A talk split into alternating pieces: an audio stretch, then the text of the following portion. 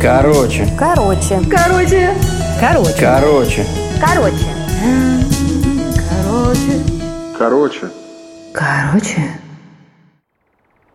В этом городе нет звезд, потому что их не видно за блеском миллионов огней, которые зажигаются в сумерках. Да, этот город никогда не спит и живет в свое удовольствие. Он преображается по вечерам, когда надевает свой выходной наряд, сотканный из светящихся электрических огней.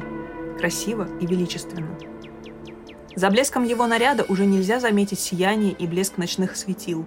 Но иногда так хочется увидеть звездное небо, созвездие и мерцание далеких планет Солнечной системы, чтобы окунуться в воспоминания прошлого.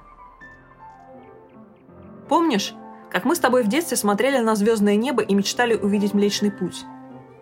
Мы изучали расположение звезд и искали в энциклопедии названия созвездий. Мы точно знали, что в темном августовском или сентябрьском небе можно увидеть невооруженным глазом не только Млечный Путь, но и несколько других слабых туманных объектов. В частности, знаменитую туманность Андромеды, ближайшую к нам большую спиральную галактику. Это было так увлекательно и непостижимо для нас. Хотелось прикоснуться к этой тайне Вселенной. Мы выросли. Переехали и перестали смотреть на небо. Все куда-то бежим, торопимся, мчимся. А большая медведица наблюдает за нами, ведь она помнит, как мы ее рассматривали в монокуляр, когда нам было 17. Сегодня, чтобы увидеть звездное небо во всей красе, необходимо уехать далеко-далеко за город. Сбежать туда, где практически нет электрического освещения. А лучшее место для наблюдения Млечного Пути – это лесная опушка, глухая сельская местность, степь, горы или берег моря. Казалось бы, что найти подходящее место – самый сложный шаг. Дальше будет проще. Но не тут-то было – мы постоянно заняты и не можем себе позволить уехать далеко-далеко, сбежав от городской суеты. Но есть еще один способ увидеть заветное мерцание. Это полет на самолете ночью. Мгновение, и вы в небе. Этот глубокий, насыщенный, темный цвет и миллиарды звезд, каждая со своей историей.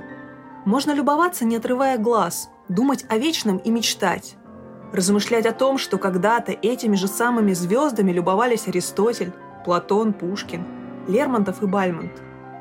Они писали свои стихи, рассказы и философские трактаты, любуясь ими. Смотри, вот они заветные самоцветы небес. Ну, здравствуй, большая медведица. Эти семь звезд знакомы каждому из нас с детства.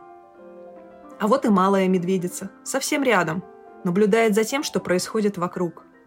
И, конечно же, она. Самая яркая полярная звезда. А вас тоже учили в школе определять части света по звездам? Ориентируйтесь по звездам, чтобы не сбиться с пути. Пусть ваша путеводная звезда сияет еще долго-долго на небосклоне. Удивительно. Но находясь с тобой в разных местах, мы видим одни и те же звезды. Наблюдаем за их перемещением по небосводу. Мечтаем, глядя на них. Созерцаем и думаем о том, что будет завтра.